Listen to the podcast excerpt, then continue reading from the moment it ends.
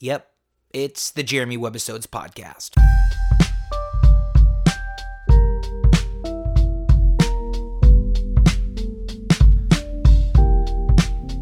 Here we go.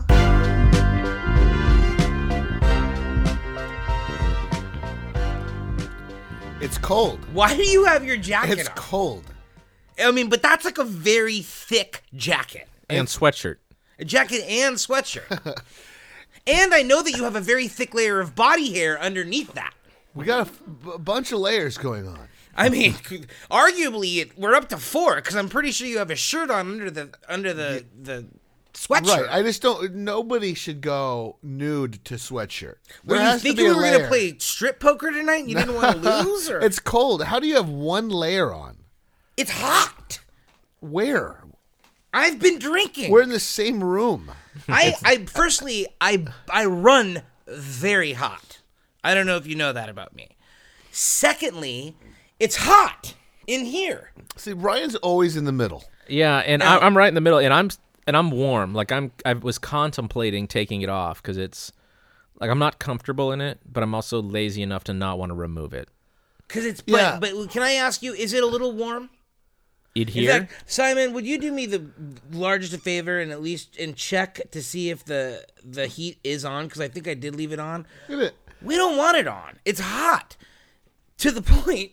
Back to the full Columbia jacket, right? That's rated for like I put it on. I put it on right before we started, and he immediately made fun of me. Because I yeah, just no, think it's it's, a it's little. it's, it's- it's for warmth. I mean, this is a great jacket. I don't know why I'm so cold. well, maybe you'll warm up. The the to beer's all of ice us. cold. Listen, welcome to the show, ladies and gentlemen. We're hoping you're going to warm up to the show. Uh, Joss coming in cold, so maybe he'll thaw out. Um, this is webbisode 34 of the Jeremy Webbisodes podcast, recorded Wednesday, March 17th of the year 2021. And never fear, the lava lamp is in fact burning brightly in the lab as a beacon for all the lost souls in the world. May they find their way home. and Joss is apparently just absolutely freezing cold.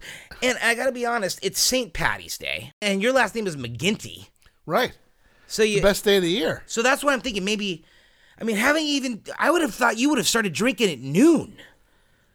And if you were drunk, there's clearly no way you would be freezing That cold. well, there's the giveaway. There's the tell. so how right? Irish can you when really we lived be? in when we lived, we lived in New York City, you give me enough Jameson, and we go out there in 18 inches of snow. when we were huddled together, 15 people. Uh, well, you've been out there when it was snowing with us. It gets cold out there, but but this is it's Southern not. California. It's not this kind of cold. I'm just kidding. I don't know. I've gotten. I've gotten. I've wussed up. What was the- living back out here? If you see Joss in a sweatshirt, he's not drunk. Hey Siri, what was the temperature today? The high temperature for today will be 54 degrees, and the low will be 48. okay, that didn't really play into But the. no, no, no. But that's cold. well, We're- that'll we're get leaving cut that out. in because that is cold. That cold. 54 is cold. 54 is not hot. What I'm looking for is really for something to warm me up. Hey, what a great. You know, that's why we keep you around, Joss. Yep. If for nothing else, it's your segue. your smooth, smooth segue. You know, I got something to warm you up. Okay. What day is it? What did I mention? It's St. Patrick's Day. So you think we got what? What? Who? Who? St. Patrick is that? Irish Is that whiskey. Dutch? No, no. Jameson?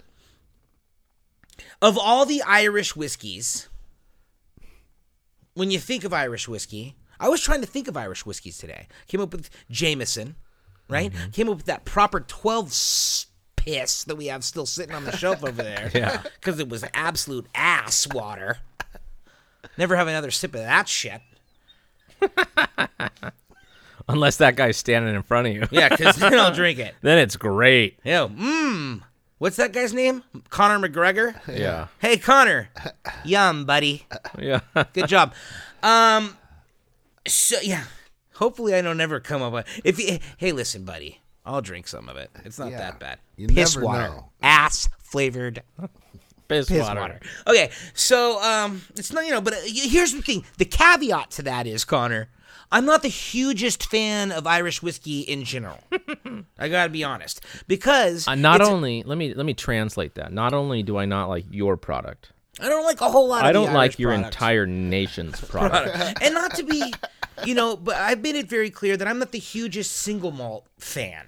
Right. Right? I like kind of a corn mash bill. I'm an American.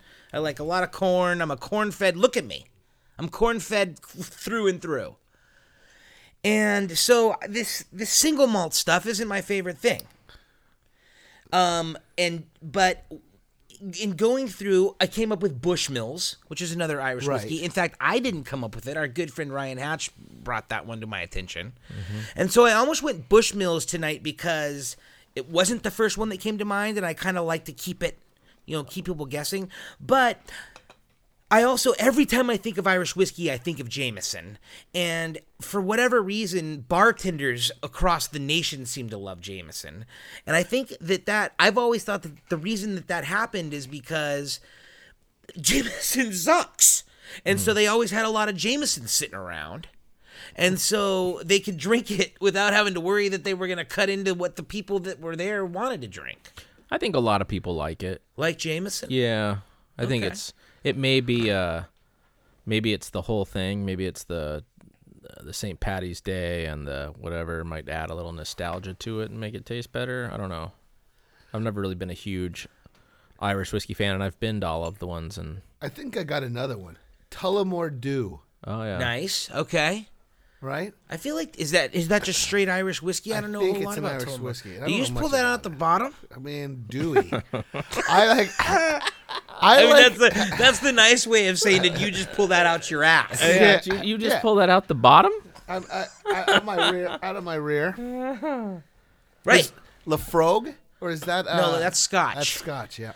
So I've been to the Jameson distillery Me too. in Ireland, right? Yeah. I didn't like it that much when I was there either. I mean, it was cool to see the whole process, but uh, but at the end of the day, you know, whatever. I'm, I'm not the hugest fan of, of a single malt, and and but so for tonight, um, I didn't want to just go straight Jameson either because that seemed boring.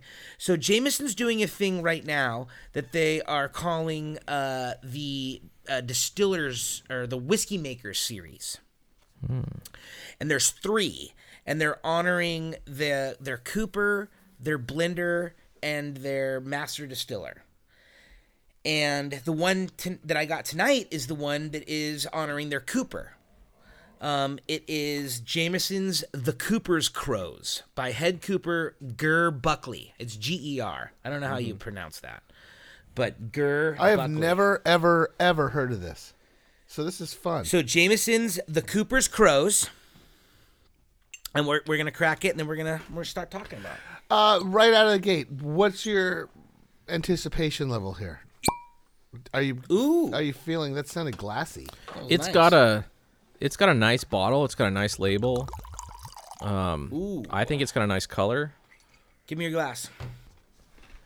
Yeah, I like the action here. I like the pour. Sounds great.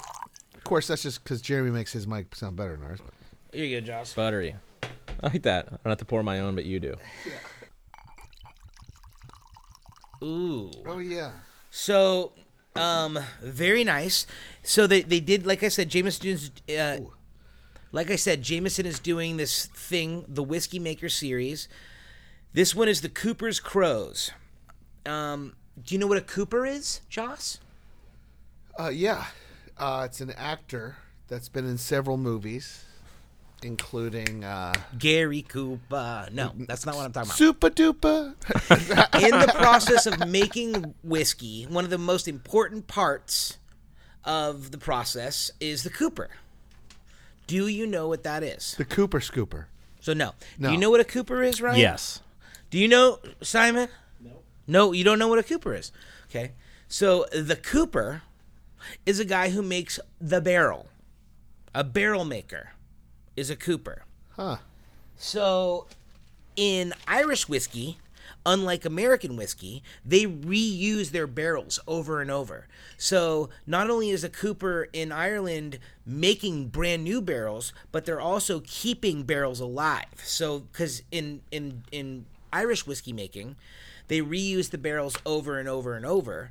And the cooper's job is to refurbish it, add new um, staves and new uh, rings, and as as become necessary, because they have to keep re- refurbishing their barrels.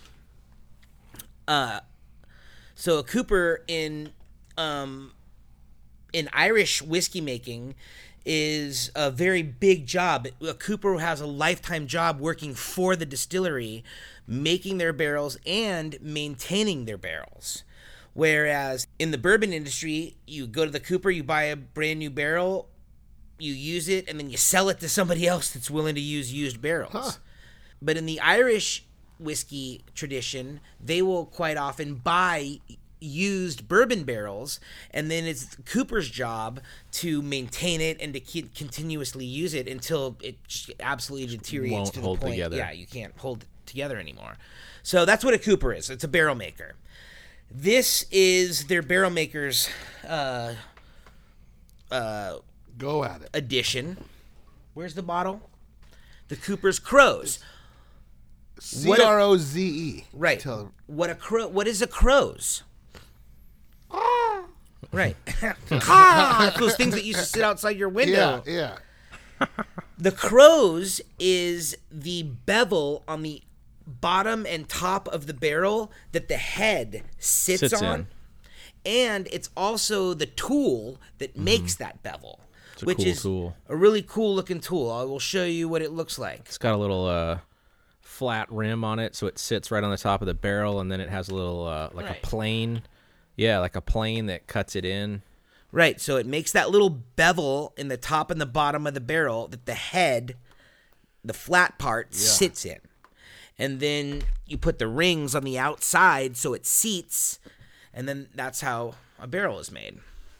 So uh, Cooper's Croze um, refers to the actual tool that he uses to make that bevel in the barrel. A couple things here. One, it says since 1780. I'm assuming that's the Jameson label itself, Yes, right? I mean, I, yes. I don't know how far back we're going with this, but may I, may I read it? Yes. The Cooper's Croze, celebrating the passion of our craftsmen, the Whiskey Maker series presents the Cooper's Croze. Quote, I wanted to craft a whiskey that shows the versatility of wood and the flavors it creates from sweet vanilla to rich fruits and toasted wood. Well, we gave away the smell test. Well, but I mean, those are all things we've always talked true. about in it. in The Croze is a tool I use to cut grooves into which the heads of the casks are fitted. See? There you go. What's cool is that you read that and that we've talked about that tonight. And then in four or five podcasts, when I ask you if you know what a Cooper's Croze is, you'll have absolutely no fucking idea. That's a there's a very good chance of that. You know why So- that is? Why is that? Long-term alcoholism. Yeah. Brain dead is it? Is? All right, let's let's get into it. Let's get some some uh get some nose. It's only uh, well, I say only. It's 86 proof, so Yeah. not nearly as strong as some of the other ones we've been trying. It's trying. exactly Jack Daniels. What's There's the that. age? I mean, it's it's it's a little lighter than a lot, a lot of them. That's actually really good. Give me some. What are you smelling? Let me nectarine. Okay. Nectarine. Galubrious Yeah, fruits. galubrious fruits. You? Ryan? Yeah, I mean it's it's the normal the normal normal suspects. I th- I feel like it has a little more oakiness, like it's a little more core. Like I find oak to be a little bit more abrupt at the beginning, and then you have the fruits at the end. And I, I'm getting a little more forward on the. But it is it tons of vanilla, tons of everything. Tons of fun. Yeah, it's it's just super barley forward. Yeah. It's barley all day, baby. you can still certainly taste original Jameson in there.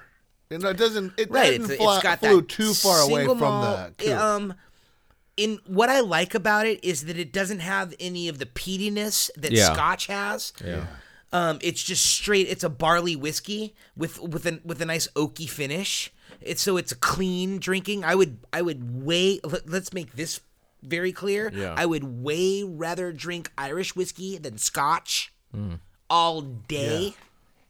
I will drink Irish whiskey all day uh, before I drink Scotch, which brings me to another really cool point. Whiskey is often spelled two different ways. Eh, uh, Well, it is spelled two different ways whiskey with an E and without. Americans and the Irish, and I made this point before, but I want to make it again Americans and the Irish spell it with an E. Scotch, Japanese, Canadi- Canadians, everybody Can- else, Canadianese. Canadians, Canad- Canadian. Canadians, Canadians, they all do it yeah. with without the E.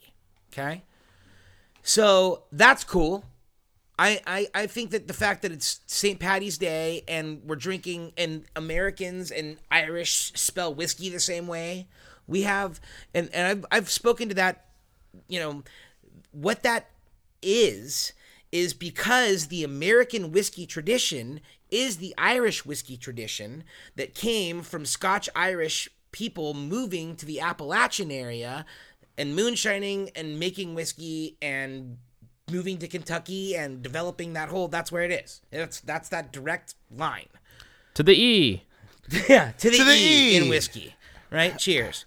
So it's good. It's got a very, very clean Yeah. palate, which I don't hate. Um, I you know, it's got the barley. I'm missing the corn. Yeah. That's what I miss in it. But um It's it's a I would give it a oaky little bit- start, a little sweet at the end. some tobacco. I'm gonna give it some um some sage. Yeah, a little mint in there. It's it's uh it's getting better every sip. They tend to do that. They tend to do that. right? yeah. What? That's- how's it that's taste by more- the third glass? Let me give you, uh, let that's me give you- more because uh, not because of the whiskey is uh, maturing, but because your taste buds I'm immature. are not All mature. right. Here's what they got on the website. Nose, a subtle flower petal perfume develops into rich, ripe fruits, while some charred oak and cedar wood bring balance and complexity. A seamless infusion of American and Spanish oak character. I got your cedar. I, I think I see that. Right? Maybe Yeah. that was the sage I was Yeah. Taste. The initial impression is from the sweet vanilla of the American ex bourbon barrels. Right? Because hmm. all that vanillin and cinnamon always comes from the oak. That's where that magic happens. This brings added depth to the rich fruits typical of the ex Oloroso sherry butts. So Excuse me. this Come again? This Jameson is finished in sherry barrels and bourbon barrels. So Spanish sherry barrels and American bourbon barrels. So that's why they keep talking about the God, make a hell of a flamenco dancer. Do we know the age? I'm assuming we're we're it's got it's not written, so we're assuming two years or four years. a pleasant touch of hazelnut and toasted wood component. Uh, well, oh, this is interesting. A pleasant touch of hazelnut and toasted wood complement the pot still spices. Pot still spices. Do you know really what that thing. means? It's not a thing. It's not a thing. that isn't a thing. So are we claiming they're making up a thing? Well, that's yeah. I am. I'm gonna. I'm You're going all the pot, way there. Pot still spices. What could they possibly mean by that? They don't wash the spoon. Yeah. They uh, mix it with. Yeah, They didn't clean it once. the copper. I don't know. The co- the, which I mean, I don't know. Pot still spices. Maybe they're talking about the, the Just the inherent flavor you of- get from the copper right. and The fact that the copper's pulling out the sulfur and yeah, I think they're smoking herb. I don't know. I call bullshit on on pot still spices. yeah. Okay. Um, unless they want to just, unless it's the sulfur, the the lack of sulfur. But then, is that that spices or is that lack of Yeah. spices? That's why I, I call bullshit. Um, okay, finish. Pleasantly long with vanilla sweetness, slowly fading to barley grains with a touch of oak char. That's what I get. I get barley grains with a touch of oak. Yeah. That's what I get. That Um, sounds right. All It- that other stuff, it's pretty. fluff. That's the other uh, thing Some for of it me. fluff. I mean, they're throwing in a lot. Of It's a lot of fluff because Jameson for me has always been because barley is such a.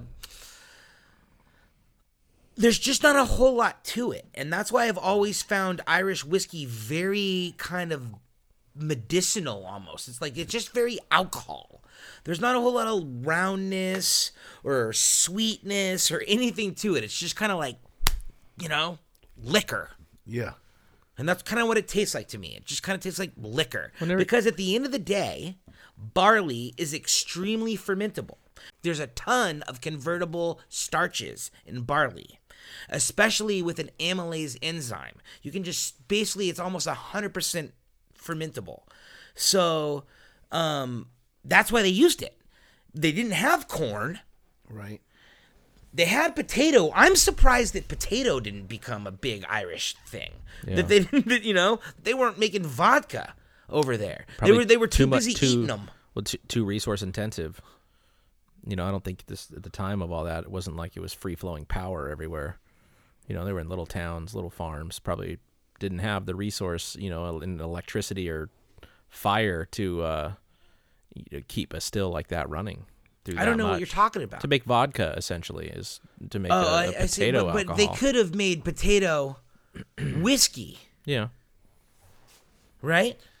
But then I mean, potato. My my point is, I guess, is that pot- potato is fermentable. Mm-hmm. It's a ton of sugars in it, and they got a lot of potato in Ireland. I'm just surprised that that wasn't the the starch that they decided to make. They were the my point. I think they were too busy eating the potatoes. So how do you like it, Joss? It's good. You're Irish. I am. How, I mean, like, are you an Irish whiskey guy? You know, I'm. Not, I wasn't born there, Jer. So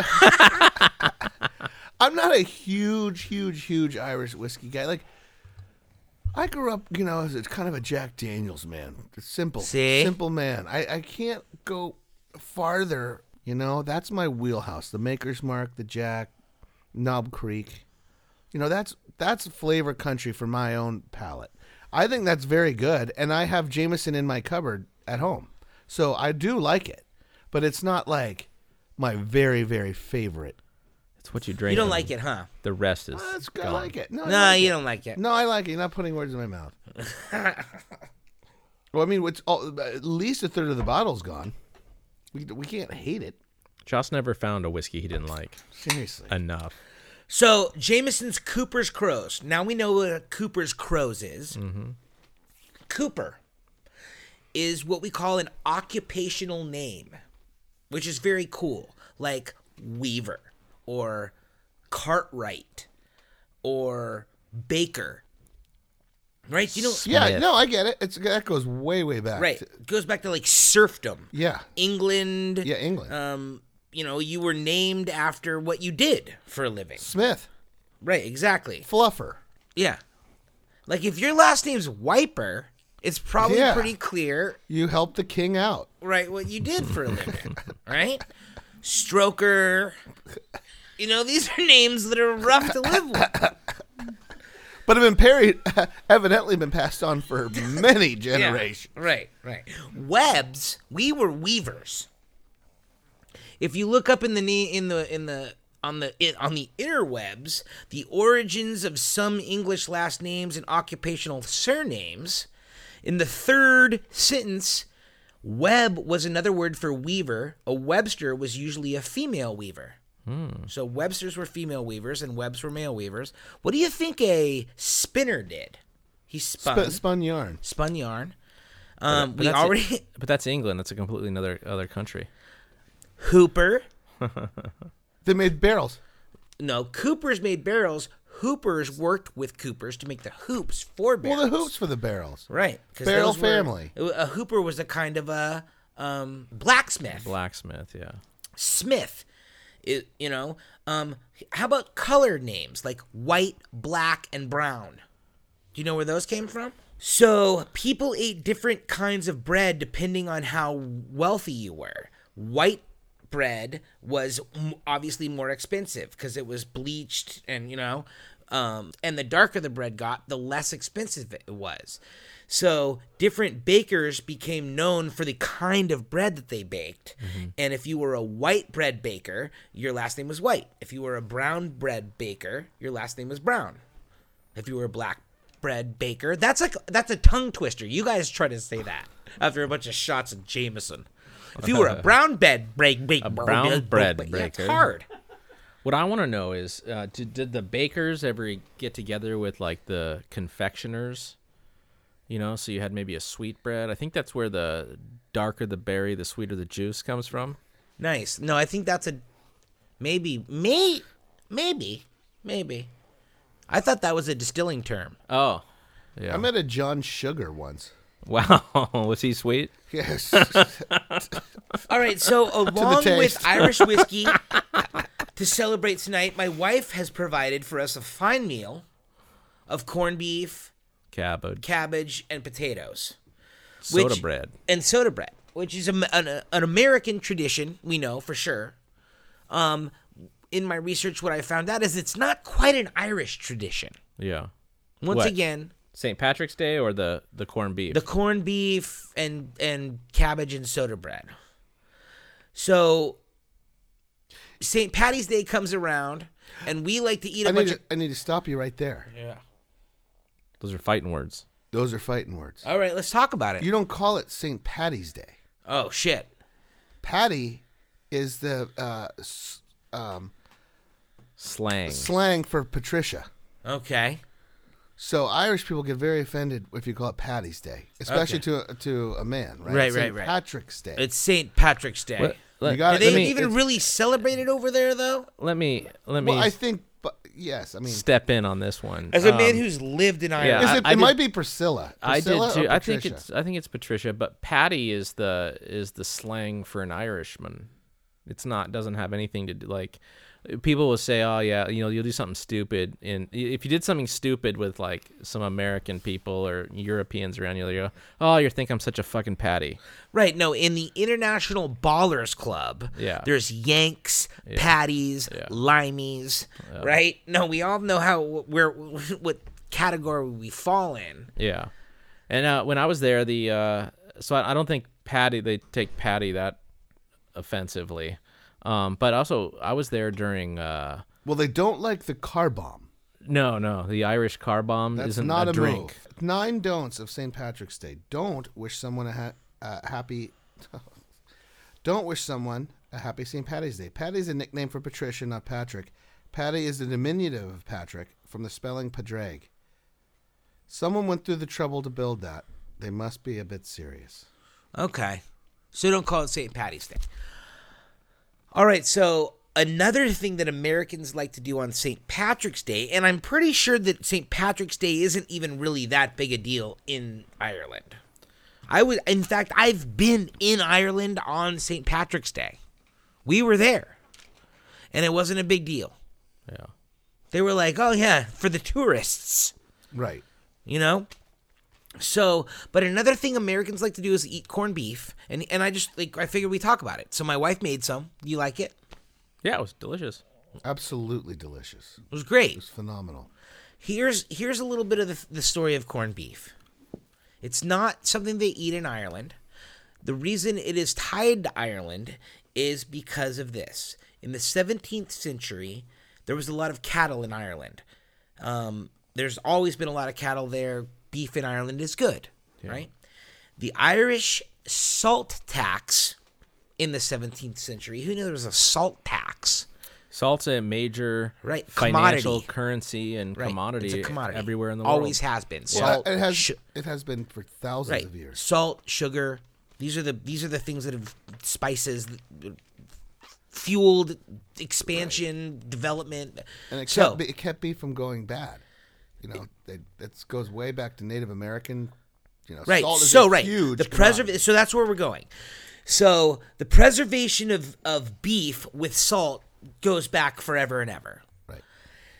during the 17th century, Irish had great beef and they had access to good salt because there was a their salt tax was one tenth the salt tax of England. So Ireland could buy great salt, and they had good beef on hand. So they were curing great beef, and it became this huge commodity, like on the global scale. In fact, it was the number one. Um, at one point, it dominated transatlantic trade, and it was providing all the provisions for the Anglo-Franco War. So while England and France are fighting, everybody's eating corned beef. It traveled well. It traveled well. Salted beef, right? Corned beef comes from the Germanic kernum, which means small seed. So at some point, they were adding pickling spices to the salted beef, which is what corned beef is. The cure It's it. Salted beef with pickling spices as part of the curing process. So once people tasted that, they went crazy for it, man. And it's great. And it became so popular that it was one of those things that the people who were making it, the Irish, couldn't afford it. So it was going out, you know, it was, it like I said, it was dominating. Tr- what I say, uh,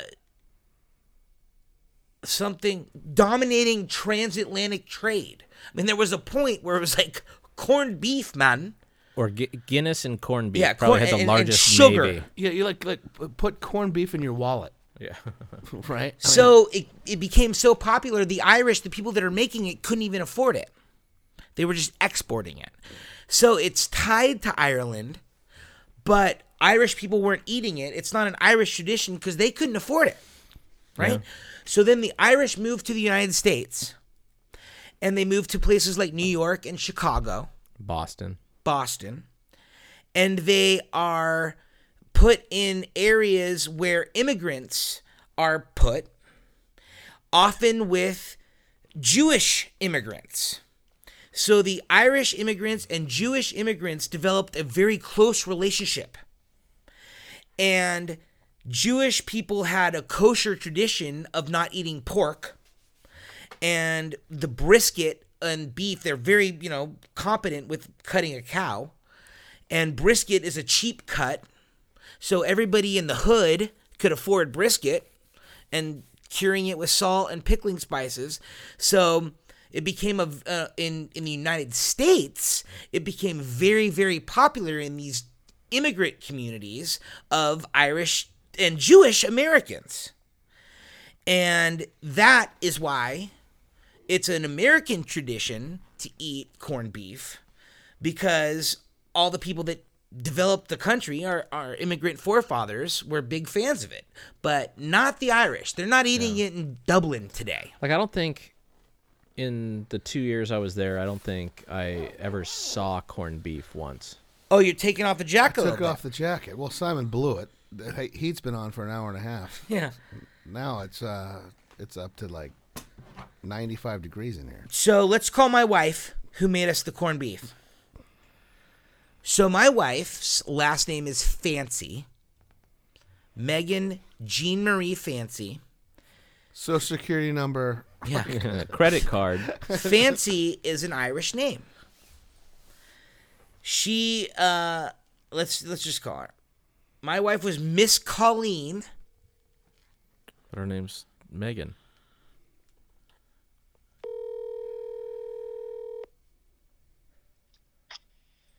Hi. Megan, Yes. you're you're on the podcast. So thank you for providing dinner for us. It was wonderful. You're welcome. Megan, it was so good. Tell us how you prepared it. Salty. Probably No. a little bit. Well, it's salted beef. I mean, of course it's going to be salty. I've just been like chugging water. We've been chugging too. I'm, Whiskey. I'm not going to say it was water, but it Probably was drink water. So, Meg, we just wanted to call you and thank you for for providing us our our our dinner tonight. And also, you're pretty Irish, right, Meg? Yes, I think at this point everyone is a little bit of everything. But I mean, you're oh, There's a dominant side on my dad's side that you know we can directly link probably I don't know um, to uh, 1700s, 1800s, and then they uh, from Northern Ireland on my dad father's side. And so then at a very young age, you got into Irish dance. Yes. So, you know, we'll get into the history. Like of all things, everything has roots and lineage and it's fascinating, right? But of course, mainstream and technology and of course, you know, the television and um in the 90s, the big that the very famous show, you know, so Irish dance, everyone loves to, oh, you river danced. No, Riverdance is what every joke. Americans think of when we think of Irish dance. Is what you're trying to say. Yeah, I had a friend this morning. She was like, "Oh, you know, you're a jigger," and I'm like, "Yeah." Say or, How do you do jig dance?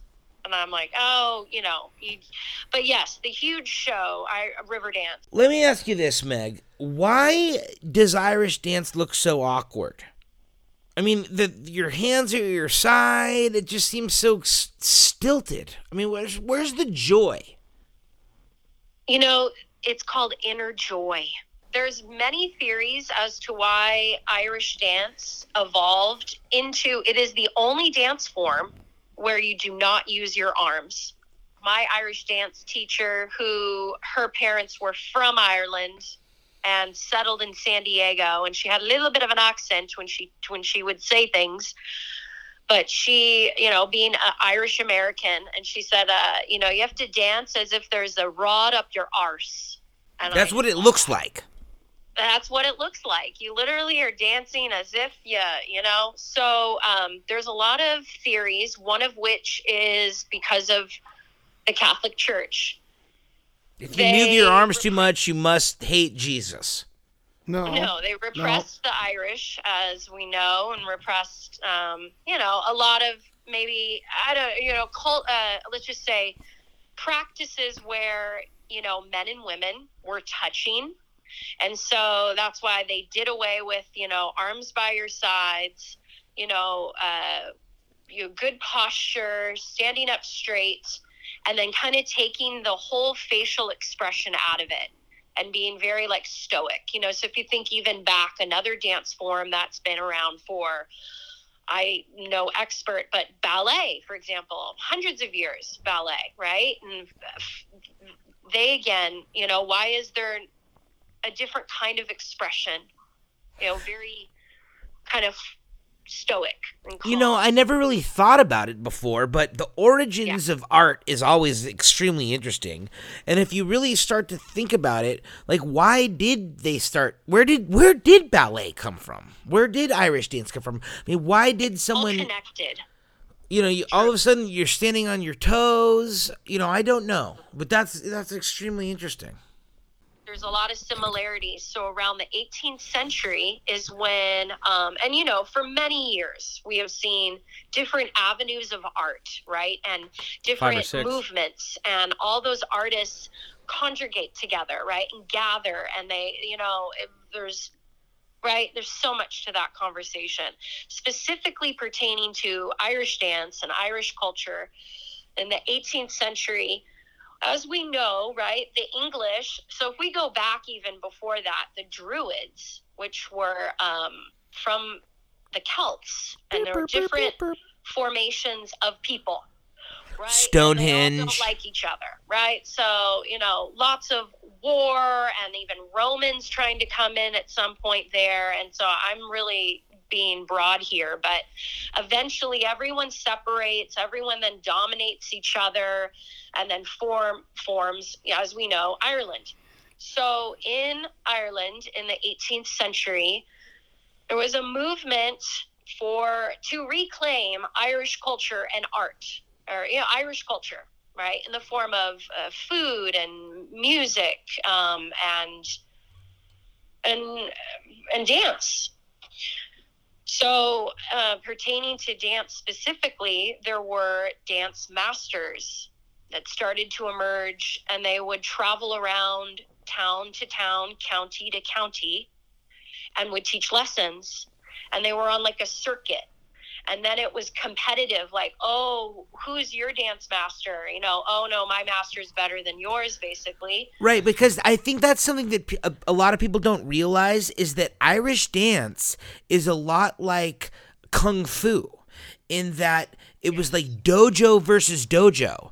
Um, Irish dance is a competitive dance, Similar to like, karate and Okinawa. but I can't actually think of any other competitive dance where. Oh, there is. So in India, if you there's Bollywood competitions in in um in Japan, they have like the geisha being you know their dance form. Every culture Zoolander. has something in depth. I'm sure there's Scottish dance competitions. Well, you know, there's ballet. It's you know everything is competitive. But I think that's That's w- what w- what something that. I didn't know about Irish dance before I met Meg is that it's much more like a sport. It's not just performance. You're up there, you're perf- you're performing, sure, but it's competitive. You're being judged the entire time. All Irish dance feises have judges. There are no like ballet doesn't have judges. Tap dance doesn't have judges. Irish dance has a judge every single time there's a feis. That's I can't that, that and that's my point. I don't know of any other kind of dance that has a judging platform. Oh, I judge people as soon as I see them dance. Yeah. And have you not We're seen? all judging. We're a judgy society. I would love to correct you, my love, my sweet husband, and just say I'm I'm no expert, but there is competition, at least today, and there has been for I don't know, you know, Just dance. really pick I mean, sure. Really, you know, co- competition in all dance and all art has been around, and there's judges. How do you think everyone gets into hmm. particular ballet schools or particular, you know, whatnot? And because they're competing, and they're they're usually it's it's solo. Have you guys not seen the Happy Days where Fonzie is in the dance competition? Wow. and they were judging him. They were judging at, at the big at, at the The big A. No. the Owls. Big owls. Yeah. Meg, let me ask you this: Having been an American and mo- and you lived in Ireland for a little while, right? I did not as long as Ryan Hatch, your co-host, Mm. um, but for three months I did And why were you over there? for a summer abroad. You after my sophomore year in college, and I lived in a university University of Belfast. so you you went to Ireland and lived there for three months because you were Miss Colleen. What is Miss Colleen? Miss Colleen is a another competition, like a title to win, being a you're you are an ambassador through a organization called the Irish Congress, which is a national organization in the United States. There is pockets, it's not everywhere. It's in major cities of where there is a lot of Irish culture, Irish population. And uh, so you you think right, Chicago. There's uh, there was a representative there that I met in Ireland, a girl from Chicago, Irish Congress. So I joined Irish Congress when I was dancing in San Diego and growing up. And um, So is Irish Congress specifically an Irish dance thing, or is it an Irish culture thing? it's an Irish culture organization. Okay. Yeah, they put on the parade. They sponsor the parade. They, at least in San Diego, they do.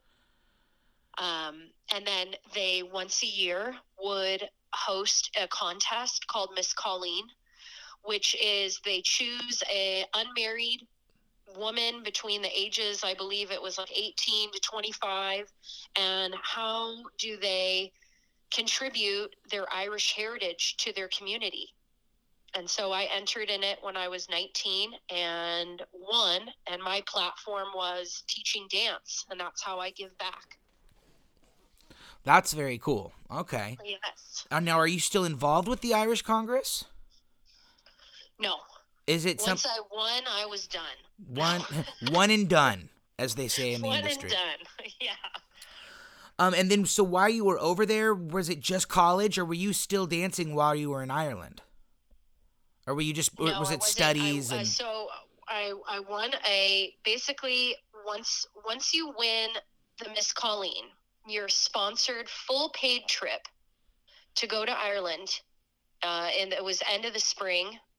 Uh, was in uh, end of May at the time. Um,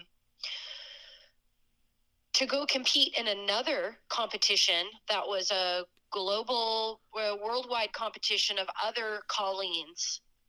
So there were women from all over the United States, uh, Europe, and the UK, and especially Ireland. So that was very cool. There was like 32 of us from all over. I was in Ireland for uh, about two weeks competing in that called the Maiden of the Mournes. I sadly did not win. The girl from Derry won that year. But you had to perform a talent. I mean, it was kind of, I mean, it's a pageant. And I had never done pageants in my life. No, and no, there was no swimsuit or anything inappropriate. You had to, uh, I'm not saying that's inappropriate, but we didn't do that. You had to speak about, uh, you had to submit an essay. You had to uh, answer questions about world peace and whatnot. No, social issues, and then you performed a talent. So, of course, mine was dance. What did the girl from Derry do? That got her the the gold cup. She sang, um, she sang the song "Fields of Gold" Ah. by so v- Sting or the Police. it's tantra, baby.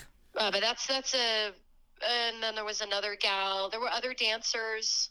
Um, other, uh, they played instruments, um, reciting poetry. There was, uh, you know, you you name it. There's all sorts of interesting things to share, but it was very cool. It was very fun. And the whole town, so it's a town in Northern Ireland outside of Belfast in the Mourne Mountains. And the whole town came to see our pageant the night. Very So cool. it was pretty cool. Very cool. And then I ended up staying and then kind of tying that into uh, coincide actually with um, my studies at San Diego State through uh, a study abroad English program through University of Belfast. And you just, I just, I took one class and I got to be there for almost three months. And I almost had an accent when I came home. It was pretty funny. That's that is funny. You as a person that has traveled with you, I know that about you that no matter where we go, within a couple weeks you have the accent. So You definitely know that about me. You make fun of me for it. I would never make fun of you. Why are you speaking weirdly to the people here? And I'm like, I don't know. I just pick up languages. Um okay. Well, that's awesome. Thanks for the little bit of, of history on Irish dance and thanks again for feeding us. It was awesome. We all really really enjoyed it. Okay, I love you, Meg. I love you too, Jer. All right, sweetie. I'll be home soon. Thanks Bye. for having me. You're welcome. Bye. All right. And that's going to do it for this week. Thanks, as always, for being here. You know that we really appreciate it. We're having a blast, and we hope that you are too. And we look forward to seeing you right here next week on the Jeremy Webbisodes podcast.